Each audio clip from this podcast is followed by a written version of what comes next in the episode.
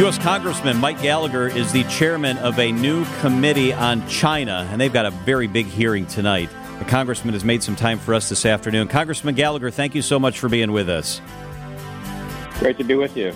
So tonight's hearing, what what will be the primary focus of this very first hearing? What are you hoping to uh, to knock down to accomplish?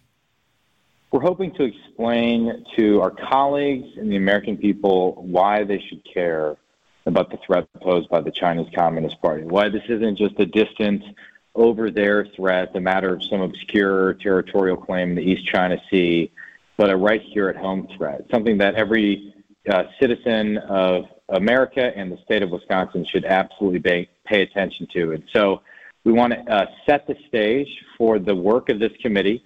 And also, I think we want to send a bipartisan tone. Uh, thus far, we've been able to operate in a bipartisan manner. We want uh, Republicans and Democrats to be working together to counter this very real threat to our national security. Congressman, you and I have spoken through the years. Uh, you were an early leader on why China on multi fronts is the biggest threat to the United States. Uh, militarily and economically, do you believe they pose the biggest threat to the United States? Without question, I think they pose the biggest threat to the United States. I would call this an existential threat because it's a question of what kind of world do we want to live in? I think the model of techno totalitarian control that the Chinese Communist Party is perfecting in the Xinjiang Autonomous Region, perfecting on their own citizens, is not something that's going to stay confined uh, within China's borders. It's a model they want to export around the world. And I actually just had an event with uh, Hong Kongers, uh, people from Hong Kong, uh, many of whom, it's two years ago that there were 47 Hong Kong democracy, democracy activists who were arrested without cause by the CCP, thrown in jail. They remain in jail this day. Uh, the experience of Hong Kong shows that this threat is going to spread.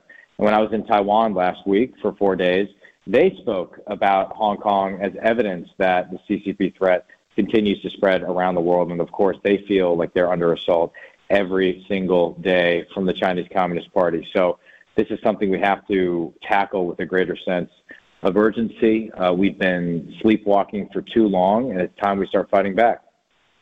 And you've got a specific name for the panel that you're on, and a reason for that. The House Select Committee on the Strategic Competition between the United States and the Chinese Communist Party. That's a mouthful. Yeah, that's yeah, it's a mouthful. We're calling it the uh, colloquially the Select Committee on China, uh, more accurately the Select Committee on the Chinese Communist Party. And you know, we want single out the Chinese Communist Party for a few reasons. One, it conveys something essential about how the government works in China, which is to say the party controls everything.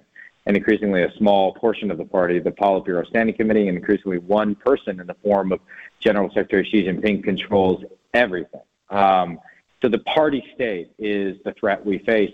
And the second related message is that the Chinese people are not our enemy. We don't have a problem with the Chinese people. The Chinese people are the primary victims of the party's oppression. So understanding that distinction between the party and the people is critical to getting our policy right going forward. I wanted to jump in and follow up on your trip to Taiwan. You took a covert trip to Taiwan.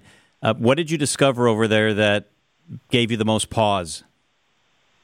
Well, it wasn't covert. I flew direct commercial from Chicago O'Hare. So um, that's not very undercover. yes, as any American is welcome to do. Um, but uh, I just didn't publicize it in advance, and I, I didn't do press until afterwards.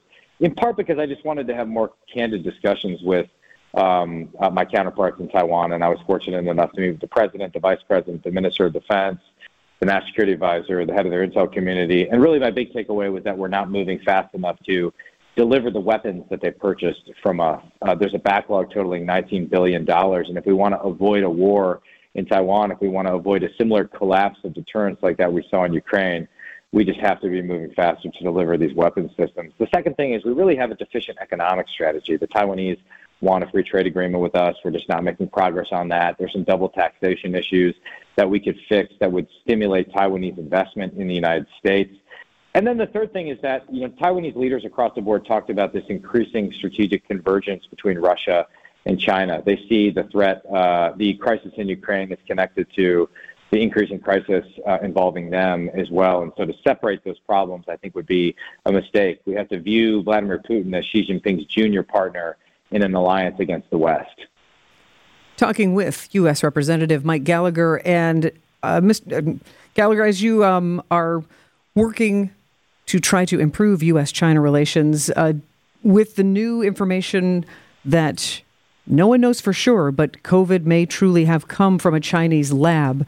Do you perceive the White House is maybe downplaying this news for diplomacy to help benefit relationships between the U.S. and China?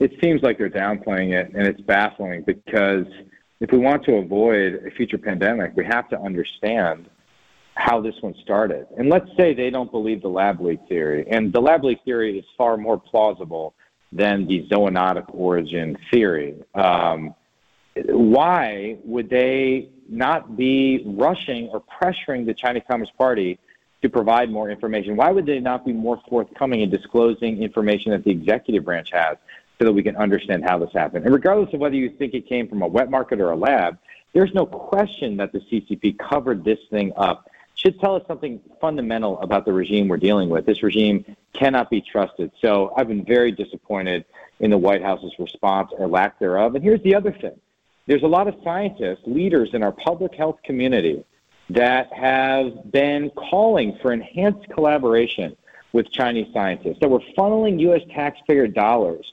to collaborative research at the Wuhan Institute of Virology. And so they don't want to admit that they were wrong. They don't want to accept any blame for the origin of the pandemic and they want to continue this dangerous research. If we were acting rationally, if we were behaving like a sane country, we would outlaw that dangerous gain of function research and we would be demanding more accountability from the Chinese Communist Party.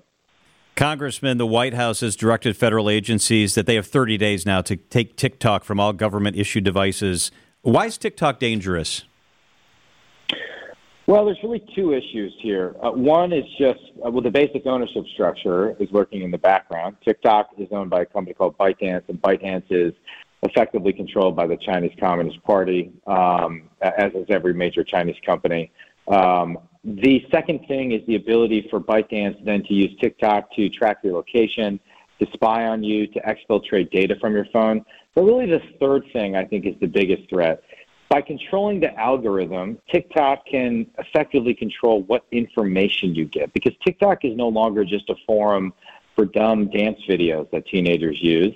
It is a, a mechanism for people to get their news. So we have to ask ourselves if we want a company that's effectively controlled by the Chinese Communist Party to be the most dominant media company in America. That could affect our sense of reality, our sense of national identity. This is the greatest influence operation in human history, and we are just not taking it seriously enough. I get that it's highly addictive. I get that this doesn't make me popular with teenagers in Wisconsin, but we simply cannot give the CCP that much leverage over us. U.S. Congressman Mike Gallagher chairs the Select Committee on China. Uh, you can check it out if you've never watched C SPAN. Watch it tonight. It's going to be on C SPAN. I think it starts 6 o'clock our time. Congressman, thank you so much for making some time for us. Thank you.